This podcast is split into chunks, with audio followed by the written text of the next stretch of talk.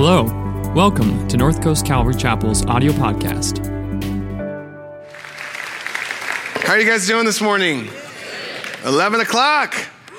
Come on, we awake? You're about to be. I used to be a youth pastor. Don't play. it's it comes with the territory.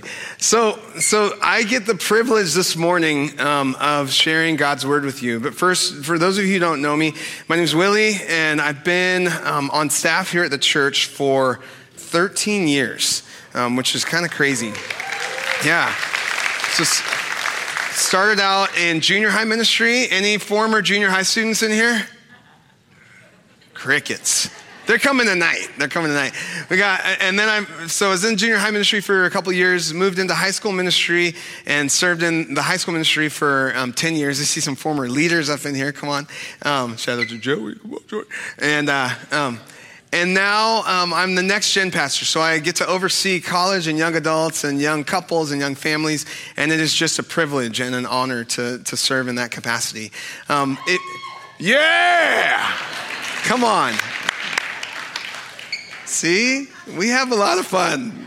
We do. You guys are all like, we're coming on Thursday nights. We're going to get our next gen fill. Um, and, and personally, um, if, if you have never met my wife, my wife is amazing. She was here last service. Her name is Jane. But Jane and I, we have three kids, and uh, they're the cutest kids in the world. Look at them. Just look at them. One, actually, first, first, just look at my wife. Jesus, how did that happen? I'm like, I, I'm a blessed man. And, and then, uh, so my wife's Jane. She's amazing. She works for an organization called World Relief and helps with refugees and getting them resettled in the, into this community. Um, Eden, on the on your right, she is eight years old, going into third grade this next year. Isaac is on the far side, and he is um, six, turning seven, and will go into first grade this year. And then Ember in the middle is five years old, and uh, and her, she her name she's fire. The girl is she's spicy, and uh, she's gonna be she's gonna be in kindergarten. And uh, um, I just love my family, and they love being a part of our church community. So really, really grateful for you to see them. So, this is the final message in the Encountering Jesus series, and it is honestly an, an honor and a privilege to get to um, share this with you. And we've had some great, some great times really digging into what does it look like um, to encounter Jesus. And, and the word encounter, it means to come face to face. And so, over the course of the past few months, we have been really looking at what does it look like to come face to face with Jesus, to really encounter Jesus. And it's my hope today that you would encounter Jesus, that you would encounter him in a personal and in a life changing way. And for anyone that knows me, um, you know that when I preach or when I'm in a, a, a ministry, um, I don't believe in spectator sports. And so, if we're going to encounter Jesus, we actually are going to encounter him together in community. We're going to encounter him with each other. And so, if you came today thinking, I'm just going to sit by myself and I'm not going to talk to anyone and I'm just, sorry, but you are. Um, or you might. You, you have a choice. It's a free, it's a free country. Um, so, so, we're going to pray, but we're going to dive into this together, all right? So, Jesus, we just thank you so much for being present in our midst. We thank you um, for the depths of love that you have for us. And we ask that, um, Holy Spirit, you would come, that you would fill me, that you would speak through me, God, um, and that you would really teach me and teach us together um, the depths of your word and, and all that you have for us today. So we love you, Jesus, and we pray these things in your name. Amen. So when I think about encountering Jesus, the disciples come to mind. Um, these guys, they literally encountered Jesus. The, they initially were just going about their lives. They were doing their thing. They were comfortable. They were fishermen, hanging out in the boat, probably pretty smelly. They were tax collectors, taking people's money, you know. They, they were just living their life, and they were comfortable living their life. Um, and they didn't know really what they were missing. But I can only imagine that they really um, felt like there was something that they that was missing in their life. They, they, they didn't know yet, um, but I, I, I, know that they felt um, that there was more. And uh, I, I, grew up in Sacramento. And uh, anyone from Sacramento? Go, go Kings. Um, um, I, I, grew up in Sacramento, and, and growing up in Sacramento, after um, like football games and baseball games or basketball games, um, we would always go to Taco Bell. And uh, it was like the place where everyone went. And, uh, and I would always go and I would get a burrito supreme, okay? And, uh, and I was like, you know, I wasn't just going for the little bean and cheese. I was like, I'm going for the gusto. Let's get the burrito supreme. And uh, I thought it was the best thing in the world, right? And I was content with my burrito supreme. And then I moved down here and went to UCSD for college. And my friends were like, You have not had a burrito yet. Um, I'm like, I ran for the border. I, I've hung out with the Chihuahua. Like, I ha- I've had a burrito. And they're like, no, you haven't really had a burrito. And they're like, so they took me to Roberto's off Miramar Road down in La Jolla, and they, and they ordered me a carne asada burrito.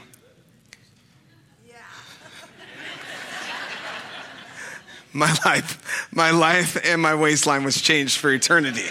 Um, literally, prior to, that, I, I thought that what I had was amazing. And I didn't know what I was missing until I tasted something that was more. I mean, there was real meat in that carne asada burrito. It was amazing. It was amazing. And so the disciples, they were going about their normal life. They were going about business as usual. And then they encountered Jesus. They encountered Jesus. And in Mark chapter 1, verse 16, it says this One day, as Jesus was walking along the shore of the Sea of Galilee, he saw Simon, which is Peter, and his brother Andrew throwing a net into the water, for they fished for a living. Jesus called out to them, Come follow me, and I will show you how to fish for people. And they left their nets at once and followed him. So when we look at the disciples and their lives, the disciples were literally just going about their normal life. They have this encounter with Jesus. And Jesus literally says, Come follow me. And they left everything. It says they left their nets, their livelihood. They left everything to follow Jesus. They went from a place of total comfort, going about their normal lives. They were totally comfortable. And they responded by giving their whole lives to the call of Jesus. Now, when I think about you and I, this is where things are going to get a little cozy, okay? Um, I, I know that there are a lot of us in here who are following Jesus.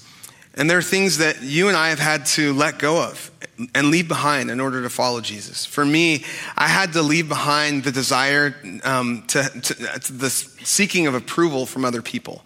Um, before I knew Jesus, I really longed for approval from people.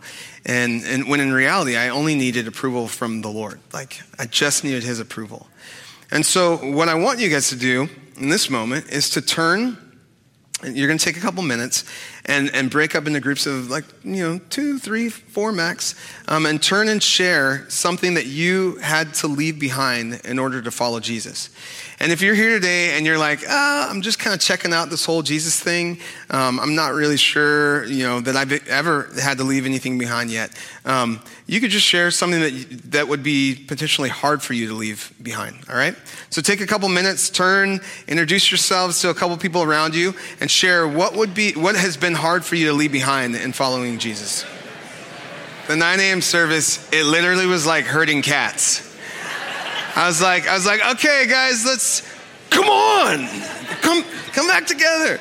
Um, so, so give me some of the some of the things. So, what were some of the things? Ra- raise a hand, and I'll call on you. But what were some of the things that you had to leave behind? Yeah. Acceptance from other people. Yeah. What else? Hand. Give me a hand up. Yeah. There you go. Unforgiveness. That's powerful. That's powerful. Yeah. Rowdy friends who were hostile towards Jesus. We can relate to that. Yeah. I had some of those. Yep. Back there, all the way in the back. Anxiety. Anxiety. Yeah, that's right. Eh, eh, eh, yeah. Pride. Pride. Yep. Yeah.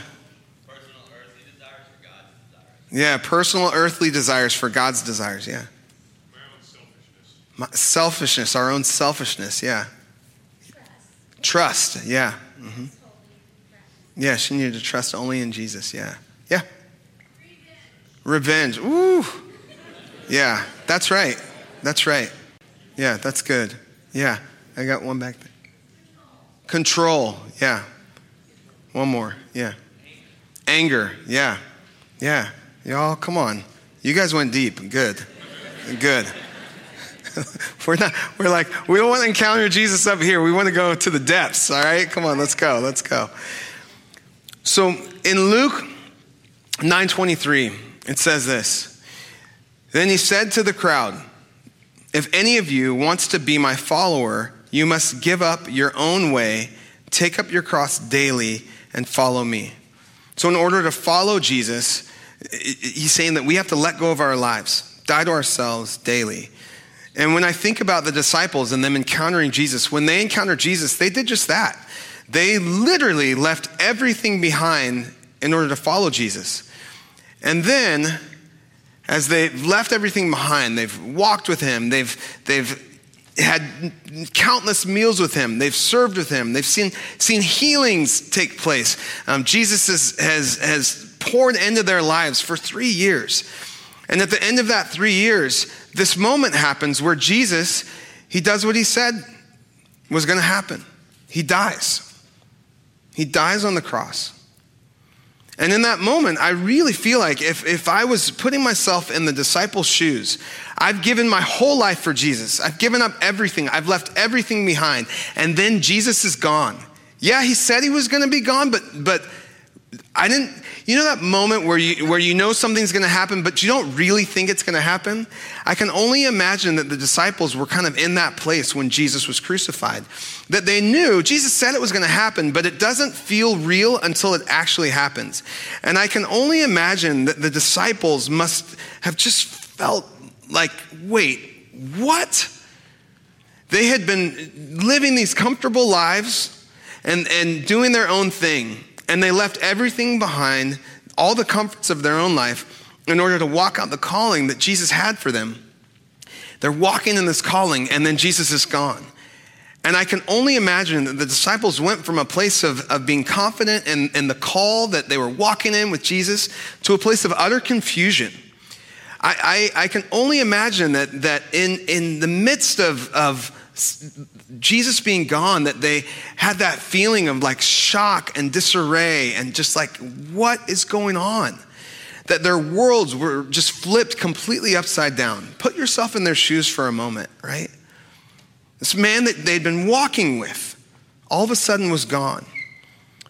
And I think the disciples also were probably grieving.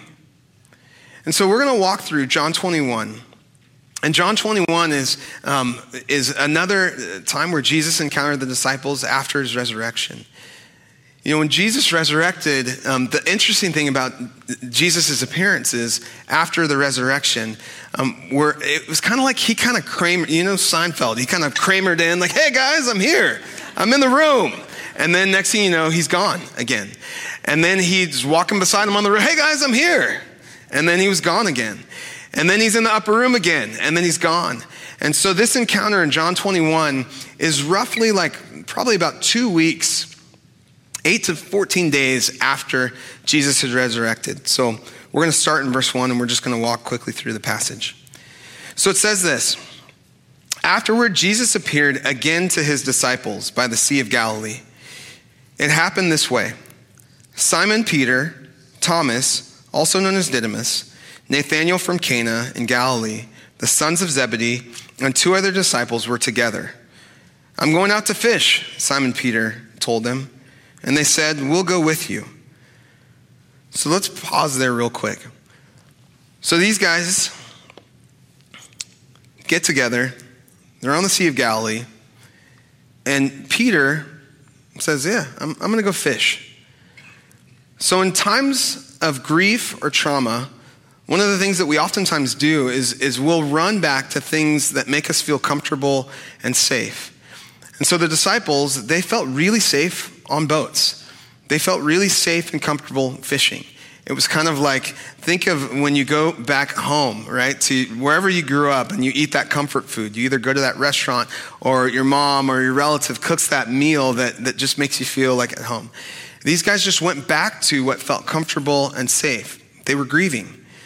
The other thing that takes place when, when you're grieving is that you don't always think clearly and you don't always see clearly. And we're going to see that the disciples experienced a little bit of that in a moment.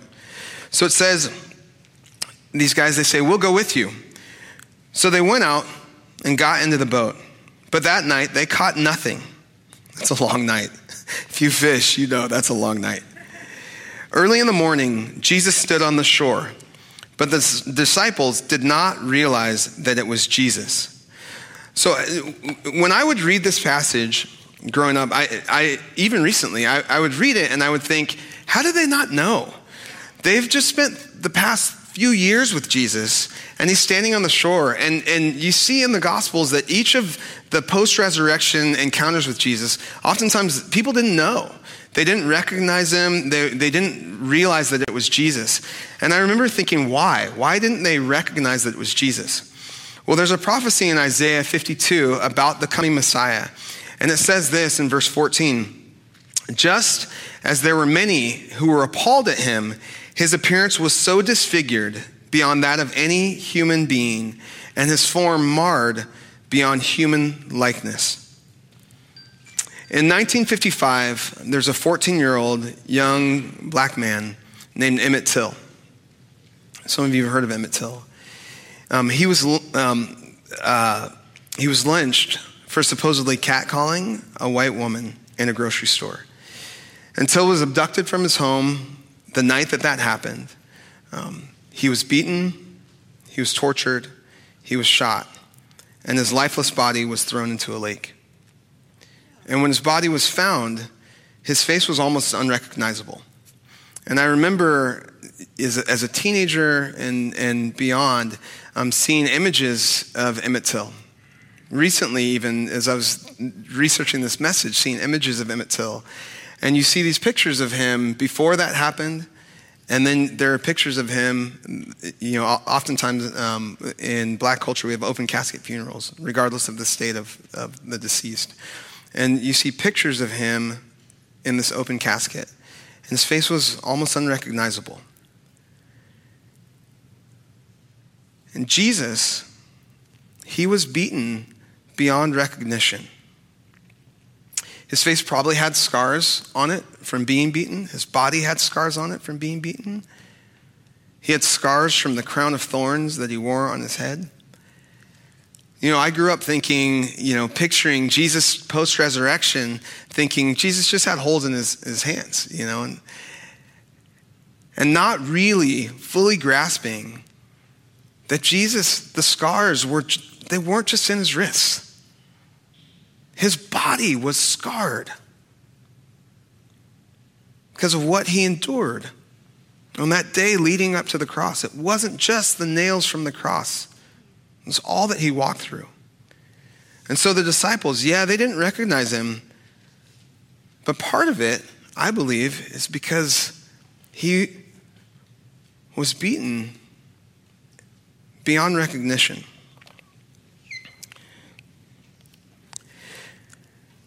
It says this in verse 5.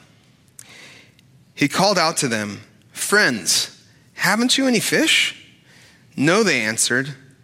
He said, Throw your net on the right side of the boat, and you will find some. When they did, they were unable to haul the net in because of the large number of fish. Sound familiar? Then the disciple whom Jesus loved said to Peter, It is the Lord. He probably was like, ah, it's Jesus, right? And it says, as soon as Simon Peter heard him say, It is the Lord, he wrapped his outer garment around him, for he had taken it off and jumped into the water. So, first off, you see, the disciples didn't, they didn't fully recognize that it was Jesus until they heard him speak. They recognized his voice. And once they realized it was Jesus, Peter was like, I'm in the water. I'm going to put on my put my robe back on. I can't show Jesus my, I got to give him my Sunday best, right? He puts his robe back on and he can't, he can't wait for the boat to get to the shore. He jumps out and he swims for Jesus. He's so excited to see Jesus. He's so excited to see him. And it says this The other disciples followed in the boat, towing the net full of fish, for they were not far from the shore, about a hundred yards. When they landed, they saw a fire of burning coals there with fish on it and some bread. Jesus said to them, Bring some of the fish you have just caught. So Simon Peter climbed back into the boat and dragged the net ashore. It was full of large fish, 153 of them. But even with so many, the net was not torn. Jesus said to them, Come and have breakfast. So I love this. The disciples were comfortable living their own lives. They step in into their calling and they start walking with Jesus. He's crucified and they move from their calling into a, a place of being confused. And as they're starting to move out of this place of confusion, Jesus takes time just to sit with them. He does what's been characteristic of Jesus throughout the Gospels. He gives an invitation for them just to come and do something really normal. Come and eat with me. Come and spend time with me. He invites them to have breakfast with him. You see, Jesus constantly throughout the Gospels was inviting people to experience life with him, to encounter him in very normal, very regular things. And he does it again with the disciples. We see this, this phrase, come, Jesus, that invitation. He says, um, Come unto me. He says, Come and rest in the gospel. He says, Come follow me early on, and, and I'll make you fishers of men. And again in this situation, he's saying, Come and have breakfast with me. And it says, None of the disciples dared ask him, Who are you? They knew it was Jesus. Jesus came, took the bread, and gave it to them, and did the same with the fish. This was now the third time Jesus appeared to his disciples after he was raised from the dead. So Jesus has appeared three different times to the disciples. A couple of the times were in the upper room, and this time on the Sea of Galilee. And then Jesus does something. It says in verse 15 when they had finished eating, Jesus said to Simon Peter, He takes Simon Peter um, compassionately, out of care for his friend. He wants to have just this honest conversation with him. This is the same Peter that had denied Jesus three times. The same Peter that had said, Jesus, I'll die with you, you know? The same Peter that cut off the soldier's ear. Jesus says to Peter, He says, Simon Peter, son of John, do you love me more than these? Yes, Lord, he said. You know that I love you.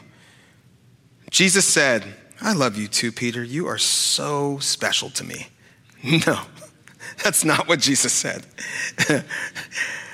Jesus says to him something that is, is actually more difficult than saying, I love you back. In this situation, Jesus could have said, um, Simon Peter, come with me and serve alongside of me. He could have said, Simon Peter, I've got an assignment for you to do. That could have been the first thing that, that Jesus said to Simon Peter. But instead, uh, Jesus says, Do you love me? Love is a very intimate thing. He said, Are, are, are we in relationship with each other? Do you love me? Do you love me, Peter? So he says, Do you love me? And, and, and Peter says, Yes, Lord. You know that I love you. And Jesus said, Feed my lambs. Again, Jesus said, Simon, son of John, do you love me? He answered, Yes, Lord, you know that I love you. Jesus said, Take care of my sheep. The third time, he said to him, Simon, son of John, do you love me? Peter was hurt because Jesus asked him the third time, Do you love me? He said, Lord, you know all things. You know that I love you. Jesus said, Feed my sheep. Very truly I tell you, when you were younger, you dressed yourself and went where you wanted. But when you are old, you will stretch out your hands, and someone else will dress you and lead you where you do not want to go. Jesus said this to indicate the kind of death by which Peter would glorify God.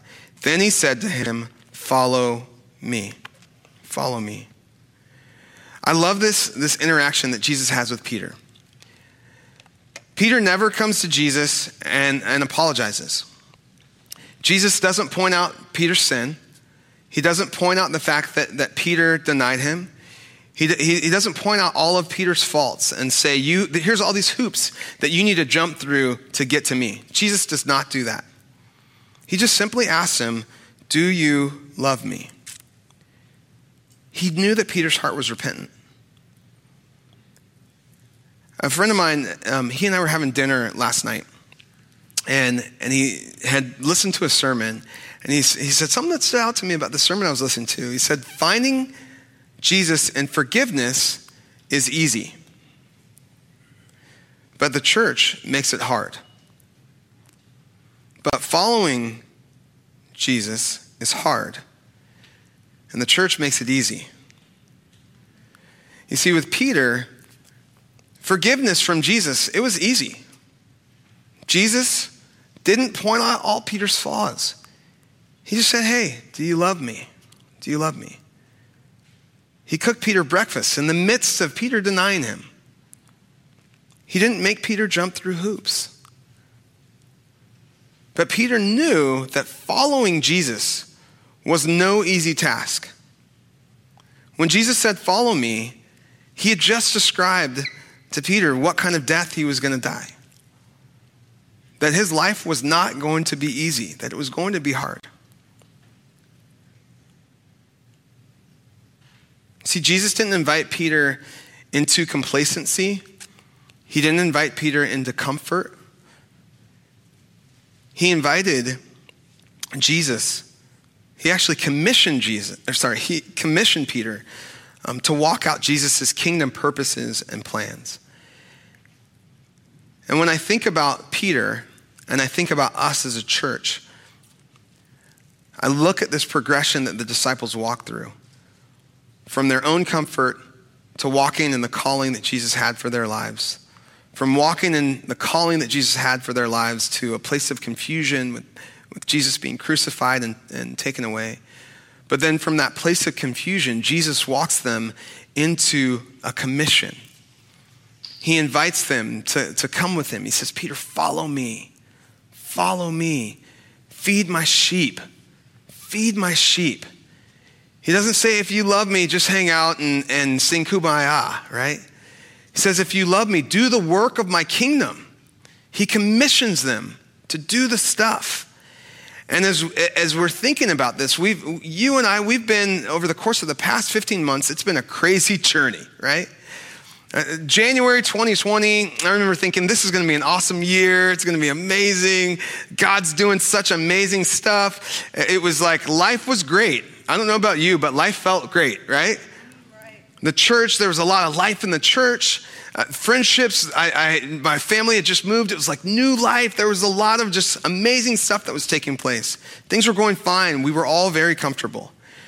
And, and, and, and then in March, COVID hits. And all of a sudden, everything was flipped upside down and felt very strange and unsettling. And you and I, it, it, maybe not you, but I can speak for myself. Um, many of us, just as the disciples, in that feeling of, of uh, grief and trauma, as they returned to what was comfortable for them, many of us, we went back to things that were very comfortable and familiar for us. For me, I went back to my childhood guilty pleasure and I started playing video games again.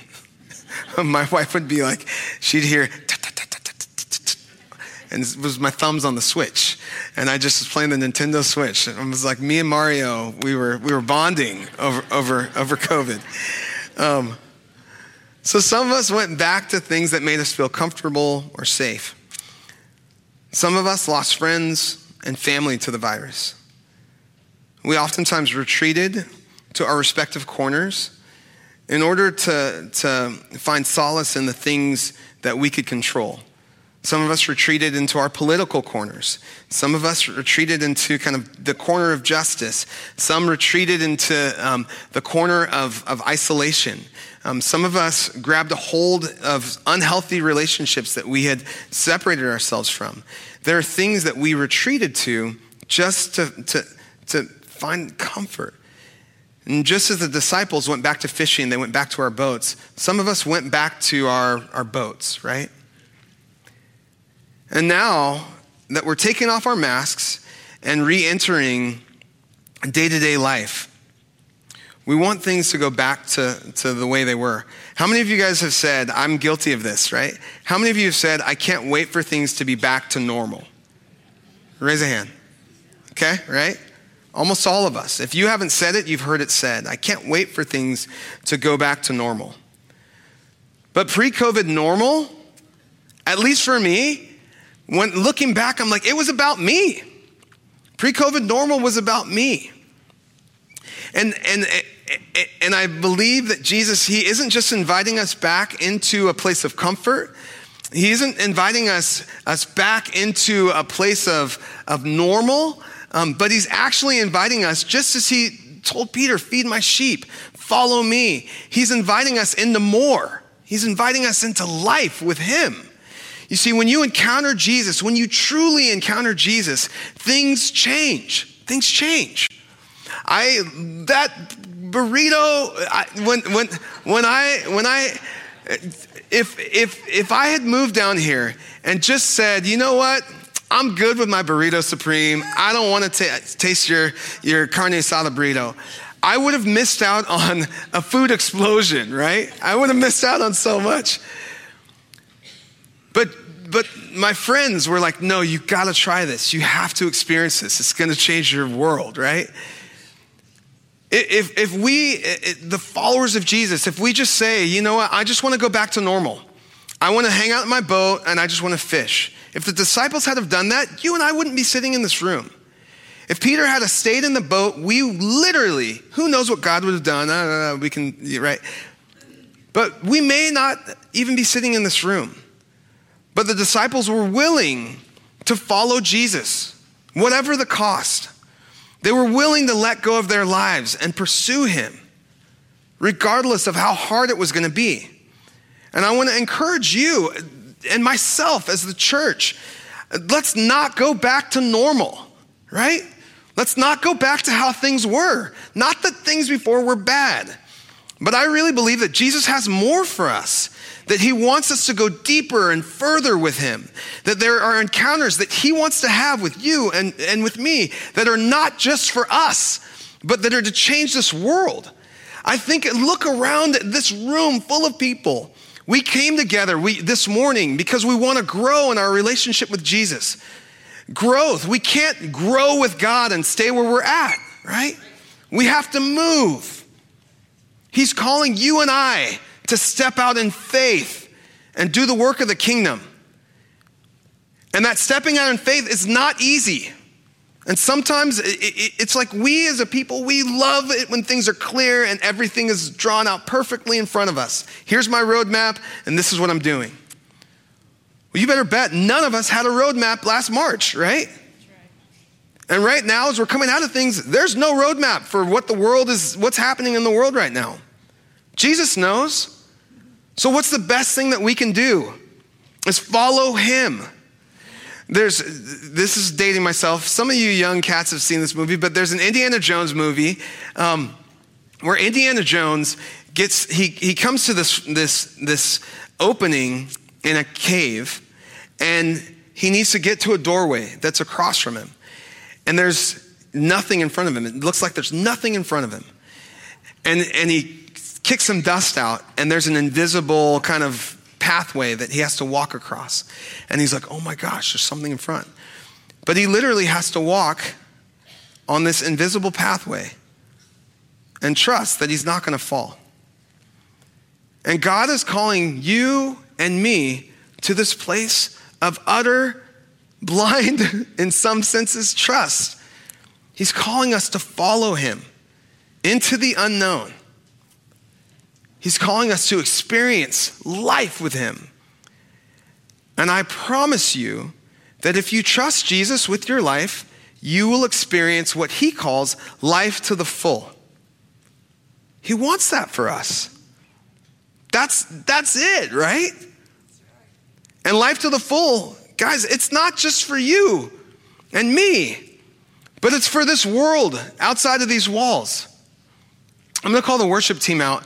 And, and as they come out, um, for me, I had this experience in college where I was walking with Jesus and I had, be, I'd given my life to the Lord. I was walking with Him. Life was great. And there was a night that I was hanging out with one of my roommates, and, and he's like, we were talking about um, just wanting more of God. We were talking about wanting to dive deeper with God. And that night, I had a choice. I could either choose to go deeper with the Lord, or I could just stay where I, where I was. And so I started to pray and just ask God, like, God, I want more of you. I want more of you. And I started to pray. My buddy was like, just tell the Lord how much you love him. And I was like, I love you, God, because of this. I love you, God, because of that. I love you, God, because of this. And my friend was like, no, like from your heart, tell the Lord how much you love him. And I was like, I love you, Lord. I love you, Lord. And then next thing I know, my heart, this, started to change. And I had this crazy encounter with the Holy Spirit that has changed me for eternity, literally. It didn't start, it didn't happen because of my own efforts. John 14, 21, though, it says, If you love me, you'll obey my commands. Because as disciples, Peter was able to say, Yes, Lord, I love you, because he knew the depths of love that Jesus had for him. In that moment, I, I was able to say to God, I love you so much because I knew the depths of love that God had for me. And when we experience the love of God, just as the disciples did, the thing that happens is that our desires change. And instead of wanting things for ourselves, we want, we want His purposes and His plans. And so this morning, I want to encourage you that God's love is for you, and He's beckoning you to come follow Him. He wants to encounter you. Now, there are some of you hearing this today, and I know whenever it's like I got to step out and, and, and things are going to change, sometimes it, there's resistance in here because life is comfortable. But I believe that God, God is calling you to more. And so, for those of you who are feeling resistant, I just want to ask the question what's keeping you in the boat? Just think about what's keeping you in the boat. Some of the disciples didn't jump out like Peter did, they kind of hung back. And they could have even stayed out in the, in the water. So, what's keeping you in the boat? Second group, there's some of you here today, and you're feeling Jesus' love for you. And you know that there's more. And just as Peter had that encounter with Jesus and he said, Do you love me? And Peter said, Yeah. And Jesus said, Well, feed my sheep. There's some of you here today that Jesus is saying, Come, Get out, of, get out of the boat. Come, come with me. Follow me. Feed my sheep. And you're thinking, well, how do I do that? What does this more look like? Well, sometimes the more, it looks like stepping outside the front door and walking to your next door neighbor's house and, and saying, hey, I haven't seen you for a while. How's it going? Sometimes it looks like talking to the single mom that lives down the street from you that has four kids and going, hey, I wanted to invite you over for dinner. Come on over. You don't have to cook today. Come on over and hang out with us. Sometimes it's, it's that, it's reach, there's that person at your work that you see that shows up every day and just sits by themselves and leaves by themselves and has no connection with other people. Sometimes it takes just you taking a moment and saying, hey, I'd love to get coffee with you. Tell me your story. Guys, it's, it's not always this grandiose thing, right? Jesus may not be telling you to sell your house and go move to the middle of nowhere in the Amazon, right? But he is calling us to let go of our lives and to follow him and to follow him. And so, if you are here today and you are feeling like, God, there's more, I know that there's more, and I want to walk in the more. I want to experience and encounter Jesus and live out more. I want to follow him. If that's you today, I want to challenge you to do something. I want you to stand to your feet and I want to pray a blessing over you. Amen.